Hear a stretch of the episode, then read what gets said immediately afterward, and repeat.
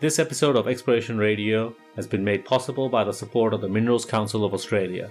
Find out why there's more to Australian mining and join the Friends of Australian Mining supporter network by visiting minerals.org.au.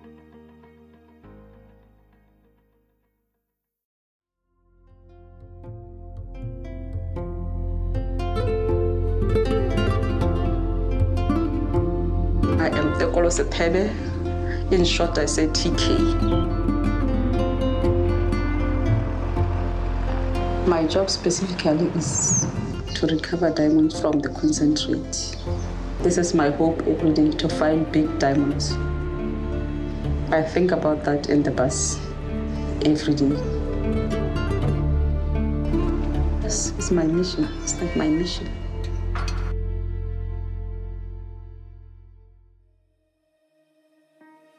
This episode of the Exploration Radio podcast was also sponsored by the AIG, the Australian Institute of Geoscientists.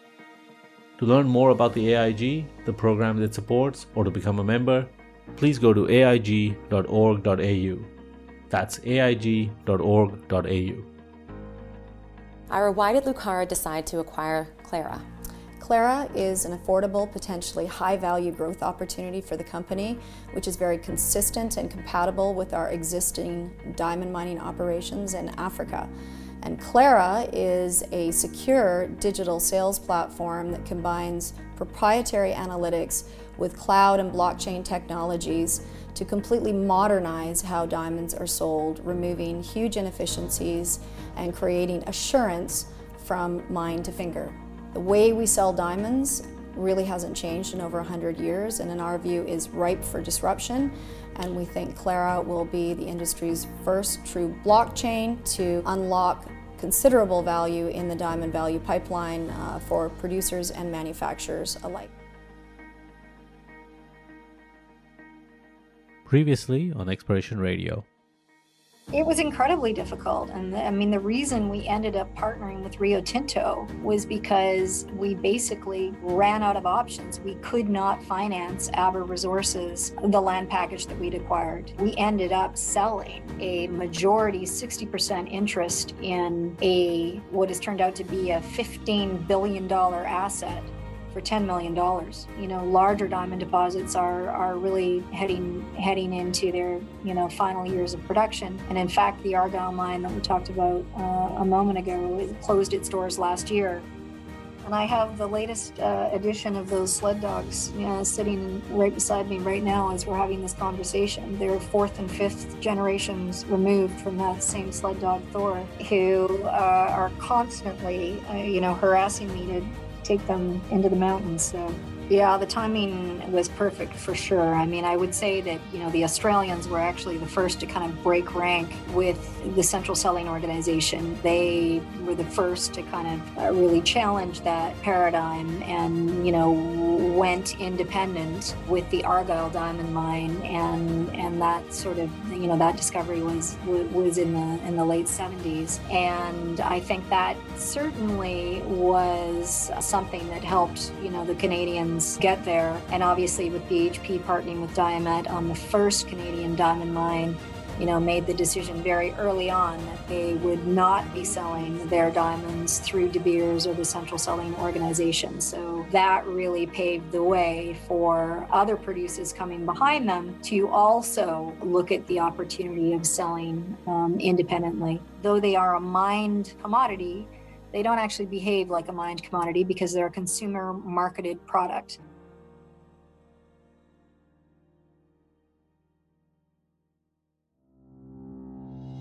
Eira Thomas started her career as an exploration geologist when she was part of the team that discovered what became the Diavik Diamond Mine, Canada's second major diamond discovery, and arguably one of the richest diamond mines in the world. In part one of our interview with Eira, we talked about how she got started in the industry, the events that led to the Diavik discovery, and how her career led her to now being the CEO of Lucara Diamond. In this episode, we continue our discussion with Eira. We find out what she sees as the future of the diamond industry, particularly in a world where sustainability and corporate social responsibility are playing an increasingly important part. My name is Ahmad Saleem. You're listening to Exploration Radio, and this is part two of our interview with Eira Thomas. This episode of Exploration Radio was sponsored by the SEG, the Society of Economic Geologists.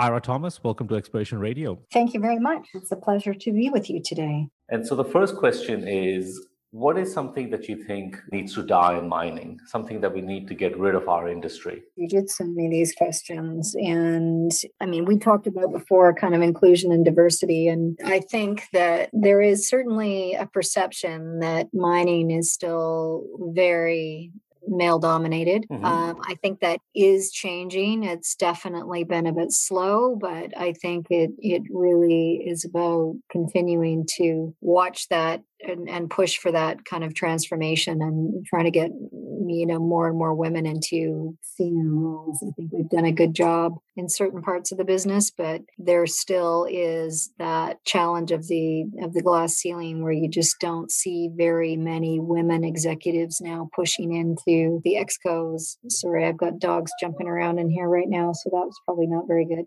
Nah, that's fine. That that that fits in well with our earlier discussion about your dog story so that's perfect. I honestly honestly think the you know, the mining industry as a whole has gone through you know a pretty important transformation, not just in recent years, but I would say over the last you know 25 years that I've been really active in the business. I think you know at that time there really was this kind of view that the world had to to catch up and recognize the importance of mining. I think that we quickly migrated to you know we as an interest industry need to modernize. We need to recognize that there are some uncomfortable legacies that exist within the mining industry, and we have to own those. So I think that's a big part of it, you know, not passing the buck, but recognizing that the world has changed and we understand and know a lot more about impacts on the environment. And we understand, you know, and know how to develop mining projects more responsibly with a longer view to, you know, full cycle reclamation. So I think, you know, that's been a big kind of evolution. And of course,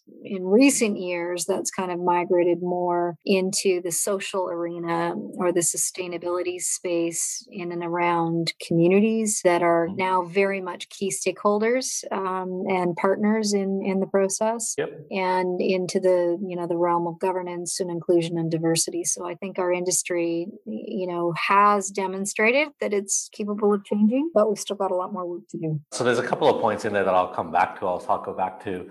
But first, conversely, what is something that we need to keep in mining at all costs? Something that's fundamental to our DNA that we shouldn't forget? Well, I think every industry really has to be able to reflect on where they've been. I think it's really important to take the achievements of the past. You know, Canada, is, for example, has been a great mining nation. This is a country that's been built on its development of its natural resources. And there's a lot of expertise that's been developed in this country, whether it be on the technical side around you know mineral exploration or or engineering or even on the financial side and the development of the Toronto Stock Exchange and and the capital markets that finance early stage exploration. So I think there's you know a lot of really positive things. What we have to do is kind of marry that wealth of experience with a more innovative forward thinking agenda. And I think if we can do that then we really have a very compelling combination where you modernized an industry that's got a strong a strong future especially as we think about the whole energy transformation that's kind of the favorite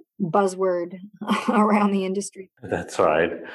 But I mean, I think yeah, there are important points in the fact that we are a very energy intensive industry. And also the fact that you know the major cost of kind of the energy point of view is how do you get energy out to kind of the remote site where mines tend to be? You know that that that is a fundamental cost. Uh, so so yeah so what does the world look like when say we start using another source of energy which is maybe say a little bit more expensive or you have to be a little bit more sustainable from the energy point of view? I think these are quite a big issues that you know we ha- we're going to have to address at some point. Yeah I, I completely agree. I think it's all it's already happening, and again, it comes back to that decision making and that balance, right, between what you want to achieve uh, as a society in terms of your cost of energy or your your cost of resources that we use each and every day versus the potential energy or CO two footprint associated with the production of of those materials that we all all are uh, you know need and use and don't intend to give up, like our cell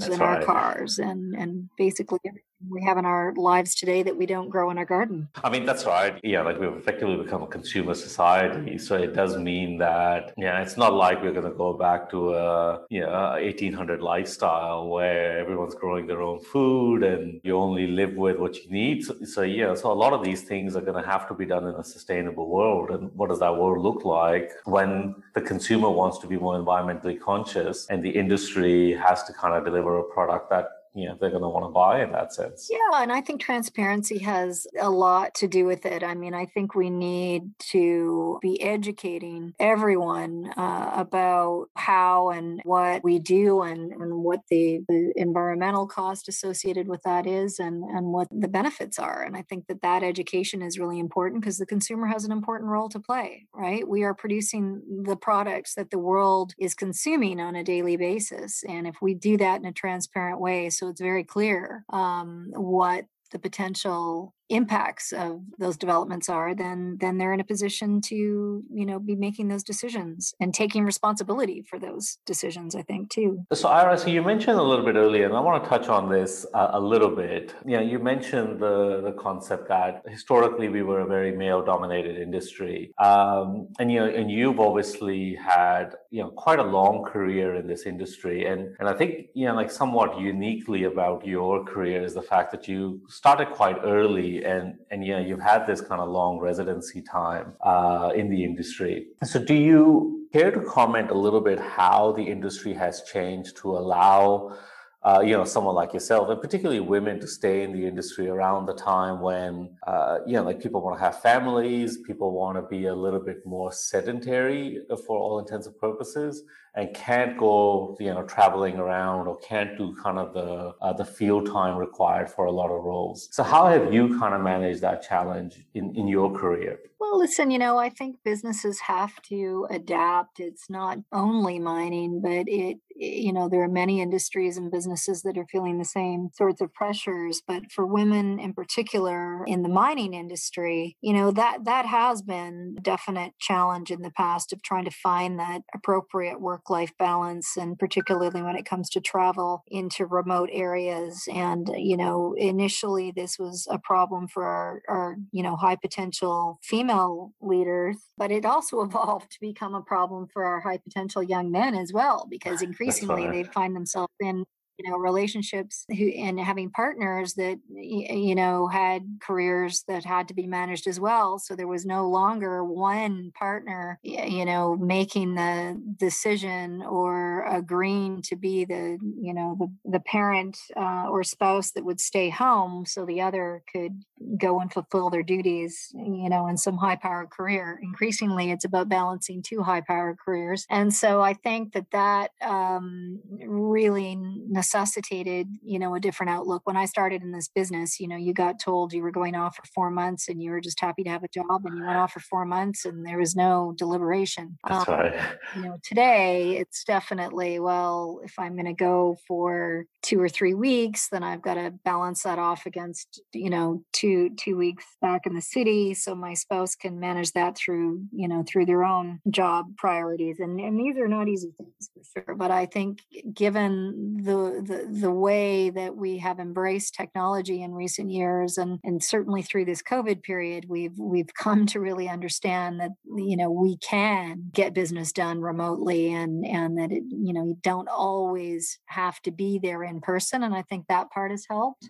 And I think this sort of view that you can take you know periodic timeouts um, from your busy day job and still come back in and and and not having lost your sort of place in line, if you like. I think that was a big fear for a lot of career women that wanted to go off and have a child and, and worried about going on maternity leave and, and basically forfeiting, you know, a lot of their future career potential. So I, I, think employers are more sensitized to this. I think they now understand that there's a real value in working with their high potential leaders to incorporate these important personal aspirations and ambitions because if you want to get the most out of um, that employee then you you know you've got to you've got to work to accommodate you know the other important kind of aspirations and and their life work balance equation. That's right. I mean i think yeah i mean there's a couple of points you made which i think are quite interesting you know, like when I kind of look at this problem, and I know this is something that the industry talks about a lot, you know, like one of the things I kind of think about is,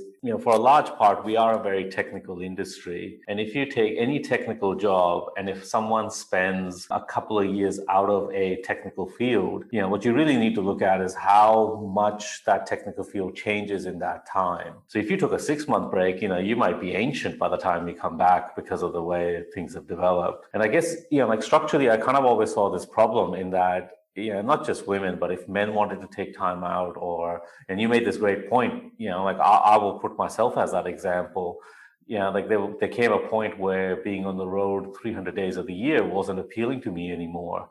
And yeah, so that kind of narrows the type of roles that you can probably go for uh, in that particular part of your career as well. Uh, so I always think that there's a bit of a structural problem in the fact that, you know, if you are a technical industry and if we don't create other technical avenues where, you know, someone can step away for a couple of years, you know, to to take care of whatever personal stuff they want to take care of and then come back and don't feel like they are way behind the wave and then now feel that you know their career progression is going to be hampered by that time out and i don't think we've quite know it's only recently i think that we've kind of started addressing the problem in that sense rather than uh, you know well we just got to find people that are that are happy to travel 300 days uh, on the road. That's right. I mean, you uh, you have to find different ways to uh, achieve the same outcome, and it it doesn't mean that it you know it has to mean 300 days on the road like it perhaps used to. It doesn't mean that you don't have um, a certain amount of travel that needs to be accommodated. Uh, you know that obviously has to happen, but I think there is just a, a much greater willingness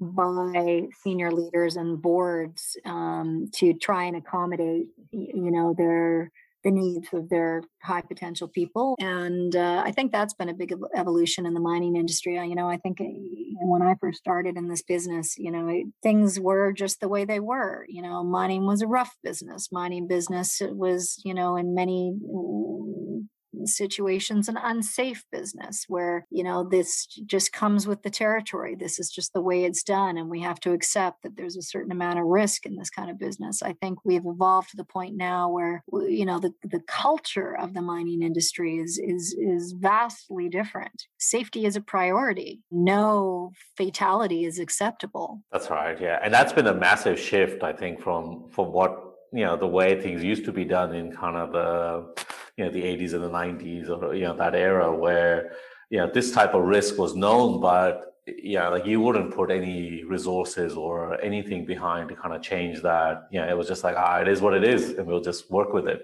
Yeah, no, and I, I think there's been a just a huge shift in attitude. Um, you know, you know, it's kind of an industry that is, you know, used to pride itself on being able to, you know, bootstrap anything, and you know, the tenacious people that could go into remote places and difficult places and create value for shareholders. And in this industry industry, you know, the people themselves are very resourceful to, you know, I think a more mature culture now where, you know, sure, all of all of that is is still very characteristic of our industry. But now we know um, that there are, are better ways to to run these operations, safer ways to run these operations, more productive ways to, to run these operations, and that it, it doesn't have to be a completely male dominated um, agenda. You know, we have, uh, for example, at Lucara, you know, we are 85% female in our executive team. The managing director of our mine in Botswana is a woman. Uh, we have female truck drivers in the pit.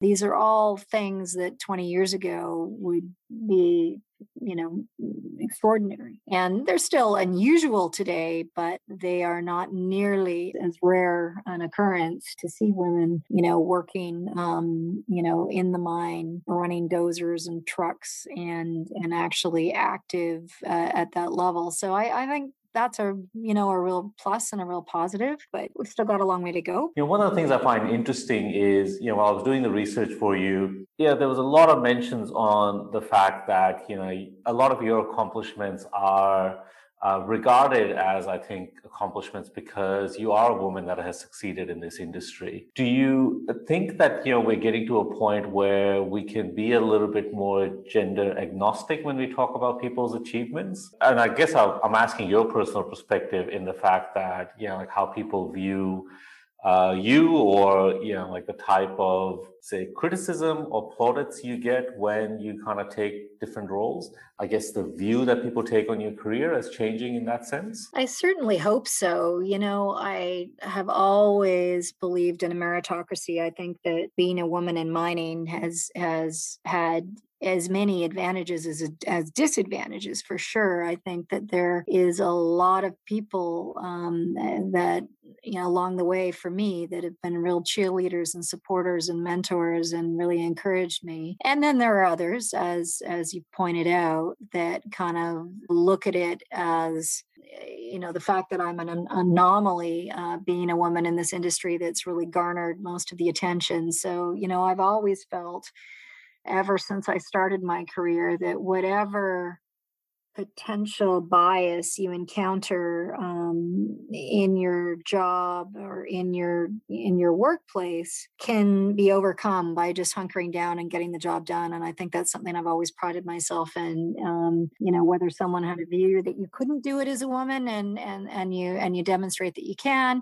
or you're here because you're a woman and so my expectations are lower and i and i think in both those situations it just makes you want to work harder to you know to make sure that you kind of disprove those those myths or or dispel those biases and i think a lot of women feel that way. I mean i guess it's the second point that you made that i, I find quite interesting is that you know like a lot of the rhetoric sometimes behind your achievements is well the achievements are impressive because if i put them in a smaller pool of only women in the industry then it looks really impressive. And i and i feel like you know like we we sometimes have this stigma of kind of putting people in a smaller pool to say you know like yeah they're impressive but they're impressive because you know they're only competing against whatever a smaller pool and yeah, like I, I, guess I look at your career and you go, you know, you stack your career against anyone, and I think it's quite impressive, you know, the type of stuff you've done and the, the variability of stuff that you've done. And uh, I guess it's you know, like it's something that I find that you know, like obviously there's a, a marketing piece that kind of goes behind this as well in, in, for certain companies, but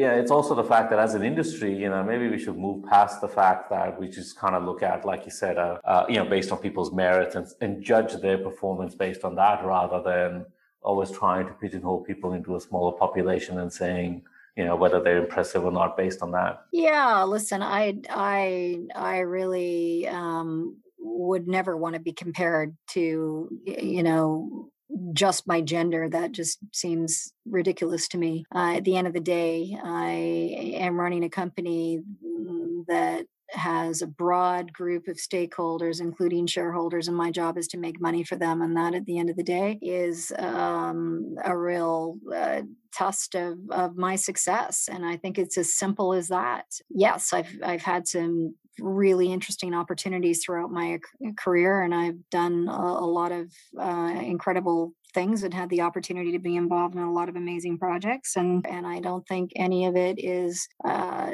diminished because of my gender. I think these are all um, experiences that really have no relation to my to my gender. I guess at the end of the day, um, as I said, the bottom line for me is that in any project I've taken on or, or any new challenge, it's really been about um, you know measuring you know success um, on the basis of, of, of whether I'm I'm actually doing better for my stakeholders and, and shareholders. Yeah, that's right. I mean, ultimately, that's the real test of whether you are successful in what you do or not. I mean, you know, if you'd had a track record where you lost a lot of money for shareholders, you know, like I'm sure the opportunities that you would be provided beyond that point would be diminished to some degree you are getting the opportunities you're getting because of your track record of having done things previously. Yeah, I, I, only asked that question because there was one interview that I read where I think you know you made some pointed comments around the fact that you were sometimes questioned by investors when you've taken certain roles whether they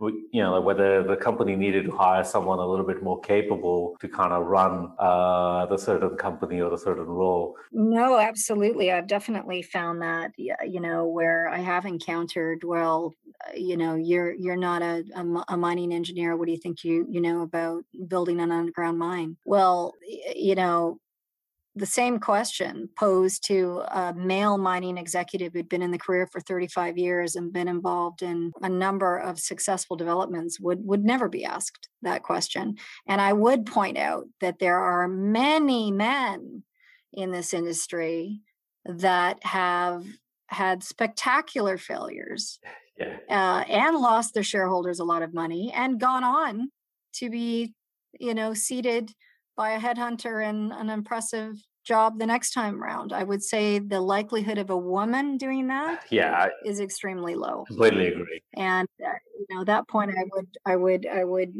I would say there's there's uh, many lives for uh, some of my counterparts. I would say, and it's just it's also a testament to the pool. You know, the talent pool right now in this industry is so tiny, right? I I always used to laugh with some of my you know my peers um, in the you know the same age that have been in this industry now for more than 25 or 30 years that you know we we almost win by default because there's just so few young people you know choosing a career in mining and and and that too is a is a problem you know we have to be able to attract the top talent if we're going to continue to to grow this industry in a sustainable way and and that's really where my comment about you know you you can have spectacular failures and go on to you know fight another fight and live another you know day Oh yeah, I mean, there's you know companies and people that seem to bob up every uh, every boom, and they yeah, and you kind of look at their track record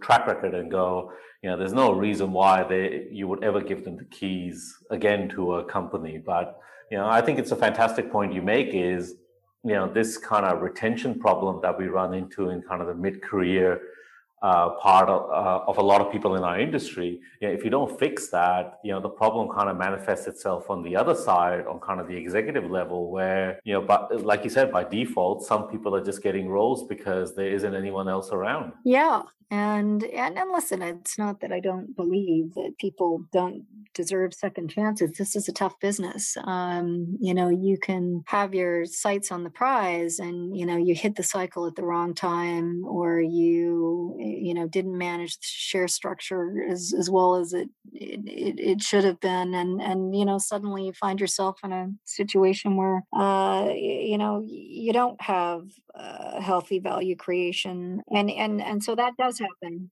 And sometimes these things are uh, like sometimes these things are just out of your control. Stakeholders can change their mind. You know, the market changes. Investors kind of lose confidence in something. You know, sometimes they are just external factors that kind of railroad you in this process. No, definitely, and I think that's why it's just so important to be to be able to, I, I think, learn from uh, you know all of those experiences, and hopefully you take them with you, and you and you you know, there isn't a single person, I don't believe, in this business that hasn't gone th- through some sort of trial or tribulation um, in this business. Be for all of those reasons, and uh, you know, I think the important thing is to is to is to kind of learn from that and and try not to do that the next time. You know, I'm sitting with you know a share price on an asset right now on a commodity that's very much out of favor, and you know, it's half the value uh, that it was, you know, two years ago. And yet the company has added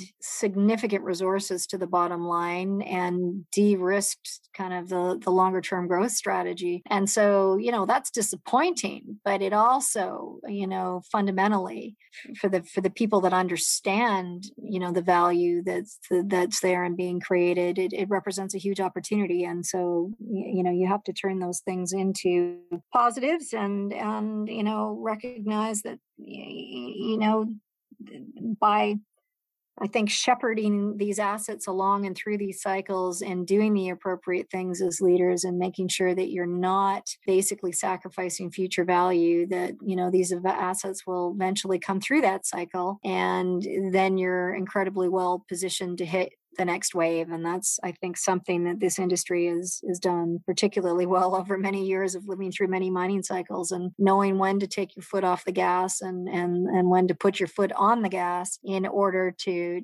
get these projects through and into development in a way that's going to make money for shareholders and all the stakeholders is is is the real key. I think that's uh, yeah that's exactly the point. So so let's talk about so you've given me a perfect segue into uh, lucara. So let's talk about uh, Lucara a little bit. You know, one of the things I guess I find really fascinating about the diamond industry and Lucara is that, you know, whereas in other industries, you don't have to do that much kind of marketing or put that much resources in kind of the uh, the consumer side. You know, like if you're a copper miner, you know, you can sell it on the LME or there's other kind of avenues that you know you can kind of go and sell them to.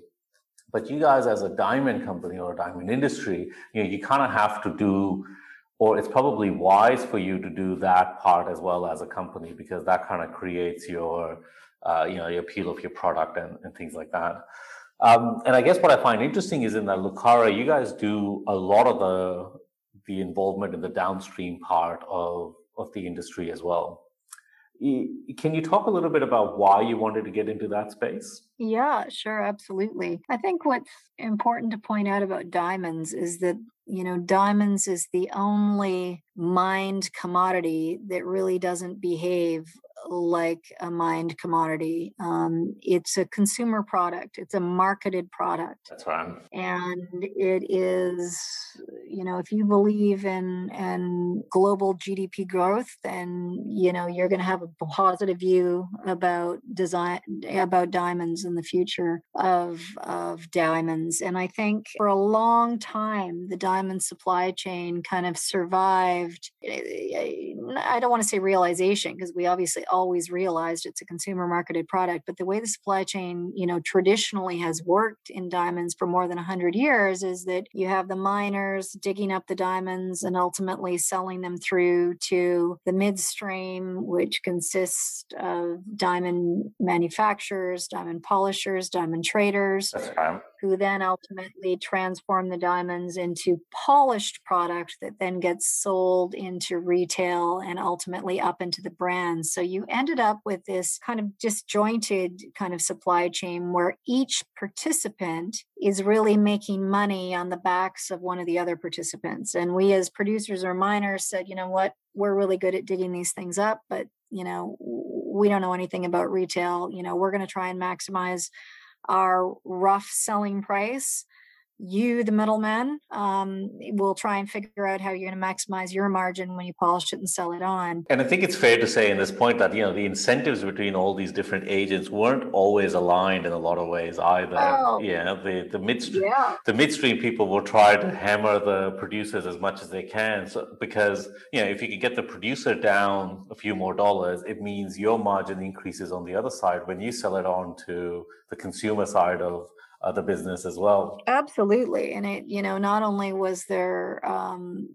eh, you know a lack of alignment you could argue there was like really no no alignment right and so the problem with that is that you end up with these boom and bust cycles you know where the midstream oh you know in, in times of, of pressure when when you know the market is hot end up overpaying for rough diamonds. And then if the cycle turns before they've finished polishing those diamonds and getting them out the door then they're they're left with a whole bunch of high priced inventory that they then have to heavily discount in order to to move. And so this sort of boom and bust kind of volatility has really prevailed in the market for the last several years. And, you know, we recognized um, a few years ago when I joined Lucara as CEO that the supply chain in many ways was broken and in real need of modernization and you know that we as producers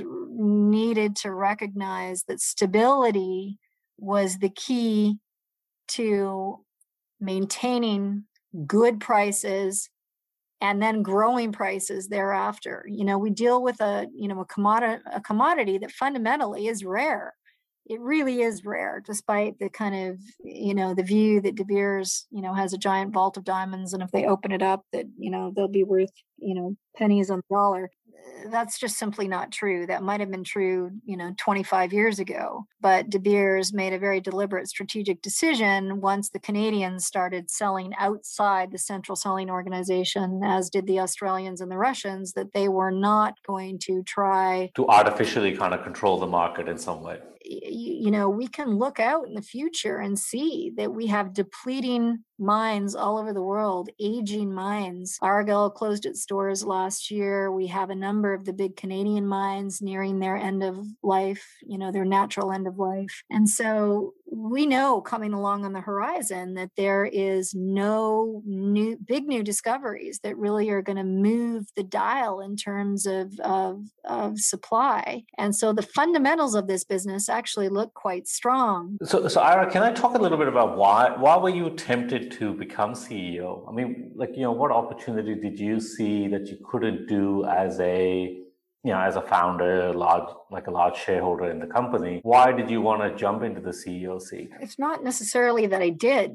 the way that it happened is that I had sold Kaminak to Goldcorp in 2016. Mm-hmm. I actually was looking around for something else to do at the time, and I had been presented an opportunity, not on the mining side, but on the technology side in diamonds by um, a Canadian, a prominent Canadian diamond manufacturing family um, that again, you know, saw the world very much the way I did, and that you know this was a you know a manufacturing family, and and and by the way, a lot of these diamond manufacturing families are third generation uh, manufacturing right. families where they you know take over these businesses yeah it's like the mafia in some ways yeah but and what had happened in, in the case of this canadian family is they had their their youngest members of the family you know recently come through um, graduating from university in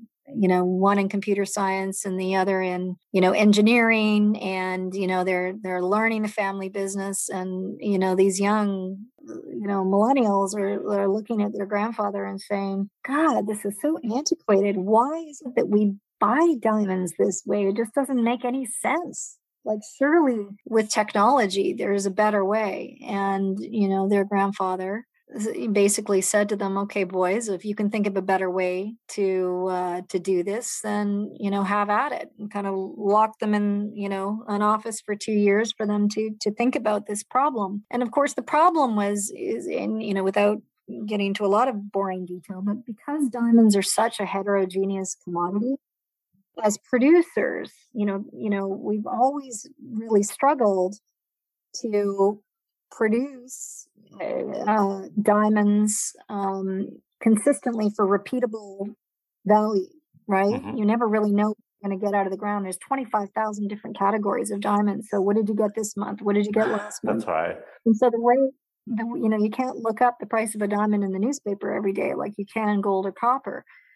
So, with each of these individual mineralogical specimens commanding a different price, you know, that's a challenge as a, as a major producer when you're when you're trying to predict cash flow and have repeatable revenues. So, the way we've solved that problem and is, is basically to inventory diamonds over a certain period of time of production And then once you got enough of them, you put them into broad buckets or categories based on size, you know, color, clarity, um, and quality. And you and you basically put these, you know, categorize these diamonds in a very crude way, and then you invite your midstream customers to come and purchase those buckets and they don't get to choose. Yep. They get given a bucket and say, "Here you go.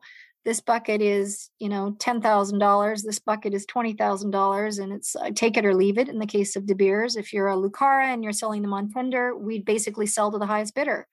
But in each and every case, you have to take the whole bucket back to your polishing factory at the end of the day. Mm-hmm. And then invariably, what's amazing about this business is there's thousands of different manufacturers all over the world. They all manufacture different products.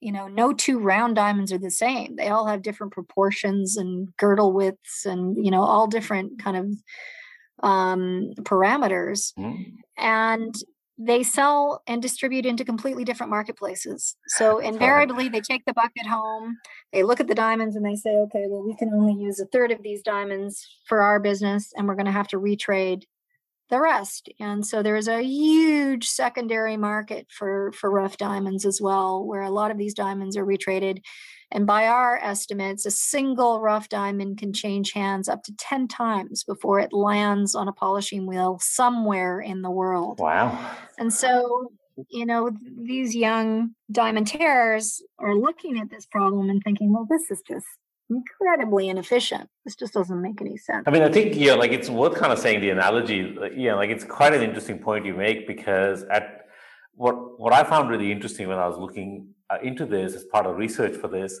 is that you know, at no point is there a, a kind of set methodology for the value to be determined. You know, so, so at each step, like you know, like you said, it can kind of change hand ten times. You know, those are ten separate interactions where, depending on the needs of the seller and the buyer, you know, the value has to be kind of uh, negotiated at every step. Yes which seems like an incredibly slow process to sell something that you're trying to do. Well, that's exactly right. It's it's slow, it's inefficient, it destroys value. It it really just doesn't make a lot of sense. But the prevailing wisdom in our business has always been, you know, if you want to sell all your diamonds on a regular basis for repeatable revenues, you got to parcel them, you know, your nice ones up with your not so nice ones and you've got to force your customers to buy them all and and then they work it out later. And so, you know, we looked at this problem and just said, okay, this just this just doesn't make sense and these two uh, young gentlemen tasked with finding a better way ultimately found a much better way and and that became clara diamond solutions which was the venture that i kind of took on post Kaminak and because i really felt mm-hmm. clara had the potential to really disrupt the current sales practices within the industry um, and that you know really the essence of clara is to for the first time to create alignment within the supply chain and have a digital web-based platform where you know the real secret sauce in clara is a matching algorithm where we allow our customers to order polished diamonds. Mm-hmm. So forget rough now. They're ordering, they're telling Clara exactly what it is that they want to polish in their business. So they're giving an order and polished. And then Clara is searching through all the available rough inventory which has been scanned and in there's a perfect 3D image made of each of those rough diamonds and we now have a perfect 3D image of the polished diamond mm-hmm. and Clara basically finds the optimal match it finds a rough diamond to meet the criteria for a polished outcome for each and every order that we receive. And in creating that match, you know, you're getting the right diamond to the right polisher in one step instead of 10. Yep. And everybody's buying only what they need.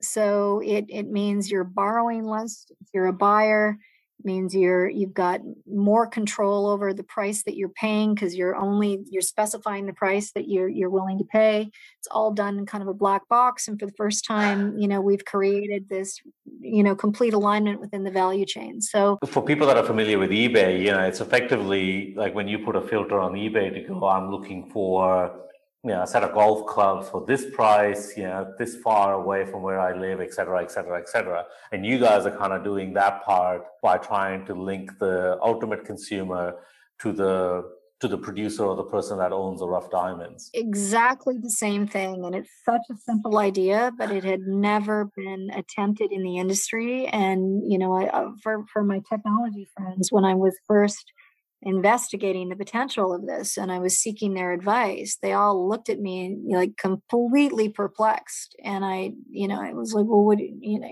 you think you don't think it's a good idea? They said, I just can't believe that it hasn't already been done. It's so obvious. Why is it?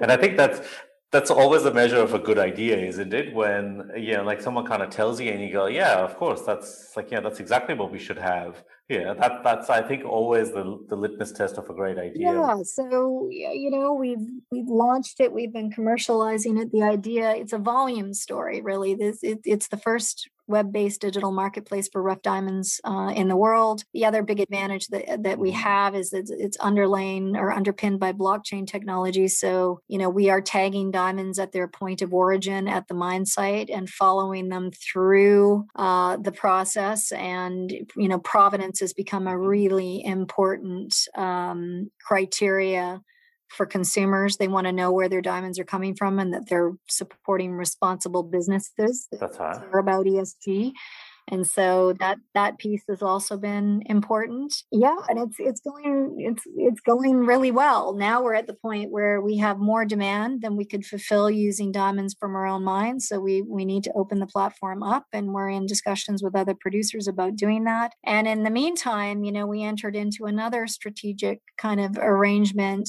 uh, with the similar goal. Uh, but, you know, while Clara is for our, our, diamonds under 10.8 carats in size, we entered into an agreement with the HB group mm-hmm. out of Antwerp um, for our big diamonds. And they, in turn, have partnered with Louis Vuitton um, and are, you know, polishing exclusive patented cuts for Louis Vuitton. Um, so, but once again, you know, the, the, the thesis is the same. You know, what we're really trying to do here is to turn the supply chain on its head. We want to um, actually fulfill existing demand coming from the brands as opposed to forcing production through the pipeline and just seeing you know who's going to buy it at the end of the day so it's really about working more closely with the brands to identify that demand and you know the best thing about working with a company like Louis Vuitton is they never put anything on sale. So that's right. You know, you, you, know, you are protecting your prices. You know those patented polished cut will be worth more in the future because they will never be sold for less than you paid. So I uh, like you know when you say it like that, it makes total sense for a diamond company to kind of get involved in the full value chain of, of their produced product, right? Uh, you know, the rough diamonds that you guys produce, it makes total sense for a company to kind of have that ownership or some level of ownership or some level of skin in the game along that whole process so you can get some consistency of revenue. Do you think that you know maybe the reason why companies haven't done this is because of the history of something like De Beers being so heavily involved in that whole value chain? Yes, I think partially. I mean, I think partially the system worked reasonably well in the past for a whole host of, of reasons. Mm-hmm. I think you know today and in recent years, it just has has not been working as well. Margins have been squeezed in the midstream. Mm-hmm.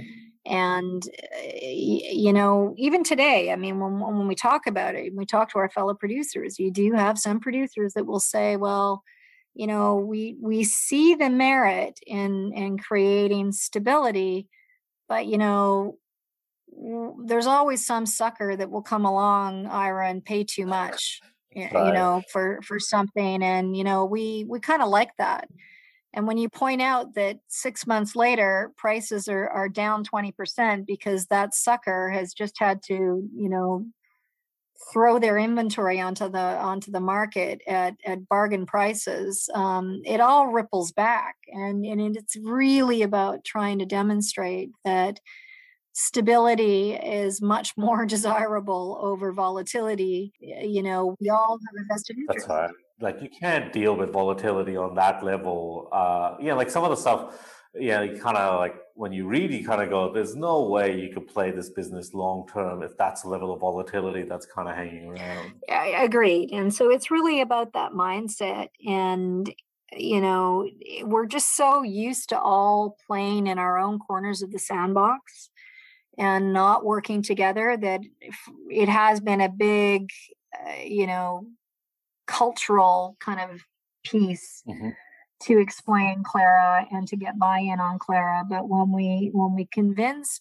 people to try it, the results are overwhelmingly positive. So we we you know my view is this absolutely is the way of the future. It's inevitable. It's just a matter of you know how long is it going to take us to to get that full adoption and you know we've taken this technology around the world now we've patented it everywhere and um, it costs us very little to, to run the platform. Mm-hmm. So, you know, we have time and patience to kind of see it through, but we are very hopeful in 2021 about bringing on uh, much more significant third party supply. And, and that in turn is really how Clara will become an important value center for Lucara. You know, it, right now it doesn't cost us much to run, but you mm-hmm. know, you know, we're, we're making a little bit of money, but it's not really transformative to our to our business. But if we can even get 10% of global market share for diamonds, and I and I think that's a very conservative outlook, but even yeah. if we got to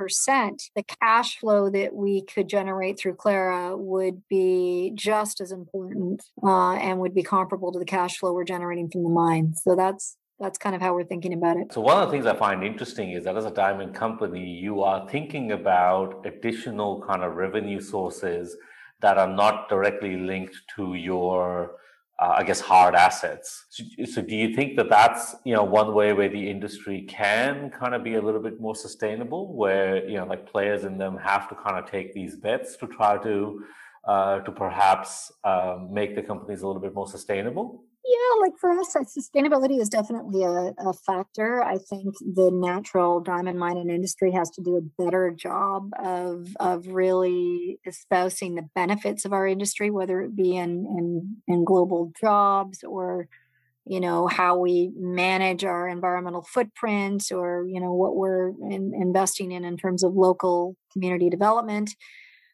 but i think at the end of the day you know for us, when you look at the universe of, of diamond uh, mines around the world, there's under 25 active diamond mines in the world. So growth is a challenge. Like just going and finding another asset is is not as easy as it is in the gold business or the copper business. So I guess that's the point I wanted to kind of get to is that you know like as a company, if you're just focusing on hard assets, you know, isn't it a bit of a shrinking ocean uh, kind of scenario? Yeah, and there hasn't been a big investment in diamond exploration in the last 10 to 15 years either. So you know we have our eyes on other assets and we continue to monitor. We've got a very modest kind of um, investment in in new technology and respective exploration as well that we're quite excited about. But at the end of the day, what we loved about Clara was that it was a business in the diamond industry. Um, and though it wasn't a mining opportunity, it was a diamond opportunity. And so we felt that, you know, there, there was good alignment and that it could represent a, a really viable kind of growth avenue for us. So I, I think we're trying to hit it hard on all fronts. Um, Clara's, you know, kind of step one.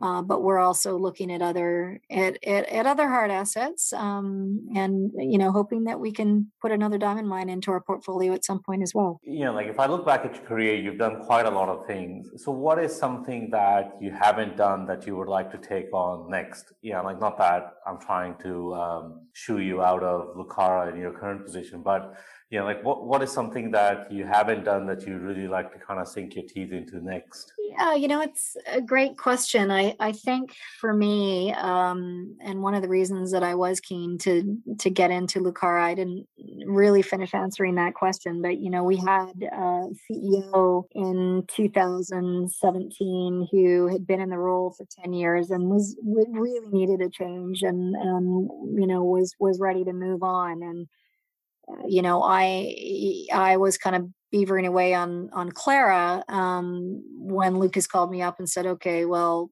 guess what?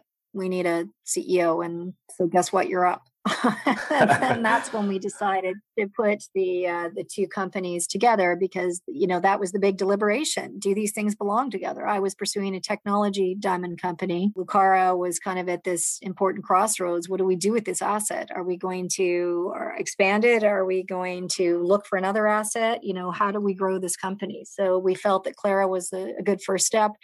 The second step was doing the work to um, understand the potential for expanding the mine underground and really pleased that we've been able to uh, put together an exciting project for underground expansion that will you know happen over the next five years now that we've raised uh, an additional 220 million dollars in the form of a debt facility mm-hmm. um, and for me uh, you know stepping into this role i had been involved in a, in a, in a number of you know starting my career as a geologist i've been in, and really fortunate to be involved in a lot of exciting exploration ventures even a, a, couple that went on to you know be developed as mines and i'd had lots of experiences you know through that part of the business and um, but with lucara it was really about stepping into that leadership role uh, on the mining side, which I hadn't done before, and mm-hmm. you know, been involved in, in lots of, of, boards at that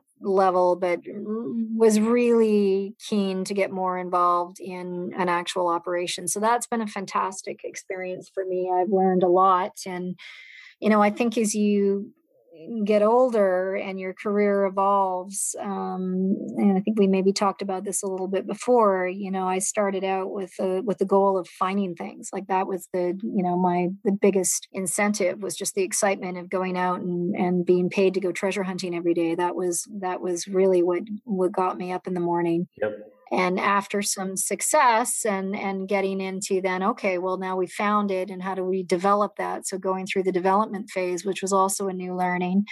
Um, but then you know the the last piece for me was about okay we've got this great asset. How where do we take it from here? And uh, you know it really a lot of it becomes around people and team and that was something that i think i was i was ready to take on and it's been you know really rewarding to kind of build up a team of people. And you know when i took on the operations you know we had a lot of challenges. We were not performing well on an operational side. Uh, we had to change out our mining contractor and we had to make a lot of changes within the organization. And it's just incredibly rewarding today to kind of um, we just went through our last quarter you know strong stable uh, production uh, the best in the eight year history of, of the mine. And now we're you know getting ready to move forward with the expansion. So that this, this chapter has been um, you know again completely new and new challenges uh, new opportunities and i've enjoyed that a lot. And you know i, I don't I, I don't know if i have a next in terms of aspiration. It might be something completely different. Um, but i i am eh, you know really uh, grateful uh, that I've had the chance to kind of experience, you know, every aspect of the mining business over the last 35 years. And um, yeah, I'll be uh, also excited to to pass the baton to the to the next generation. Maybe the next thing is just kind of putting your feet up and enjoying uh, your spare time for a while. Yeah, I don't think I'm ever going to retire.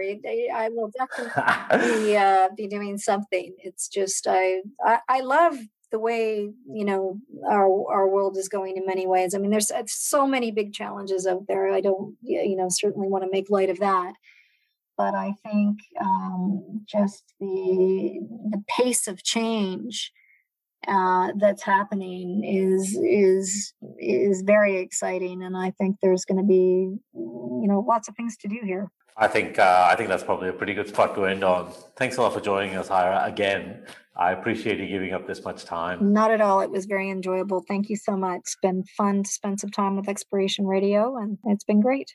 Yeah, well, look forward to speaking again. All right, sounds good. And again, thanks a lot for giving up this much time. I really, really appreciate it. Not at all. Thank you. Excellent. Bye. Bye bye, Eira. This episode of Exploration Radio was produced by Ahmad Salim and Steve Beresford, edited by Sean Jeffrey, and recorded remotely in April and May of 2021. If you like this podcast, then consider becoming a sponsor to help us continue producing more of this content. You can email us on info at explorationradio.com or check out www.explorationradio.com to find out more about us. You can also reach out to us on LinkedIn, Twitter, or Instagram. Until next time, let's keep exploring.